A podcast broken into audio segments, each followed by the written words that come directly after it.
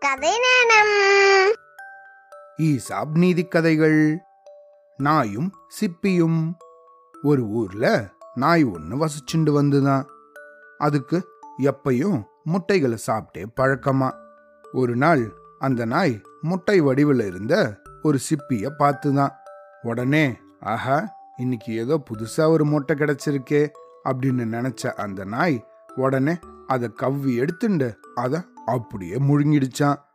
ஆனா முழுங்கினது சிப்பி அப்படிங்கிறதால நாயோட வயிறு பயங்கரமா வலிக்க ஆரம்பிச்சிடுச்சான். அதுக்கு என்ன பண்றதுன்னே தெரியாம பயங்கரமா வலியால தவிச்சுதான். அப்புறம் இது எனக்கு தேவைதான். முட்டை வடிவில் இருக்கிறத எல்லாம் முட்டைன்னு நினச்ச என் முட்டாள்தனத்துக்கு இதுவும் தேவை இன்னமும் தேவை அப்படின்னு பயங்கரமா புலம்பிச்சான் அந்த நாயி. இந்த கதையிலேருந்து என்ன தெரிஞ்சுக்கணும்?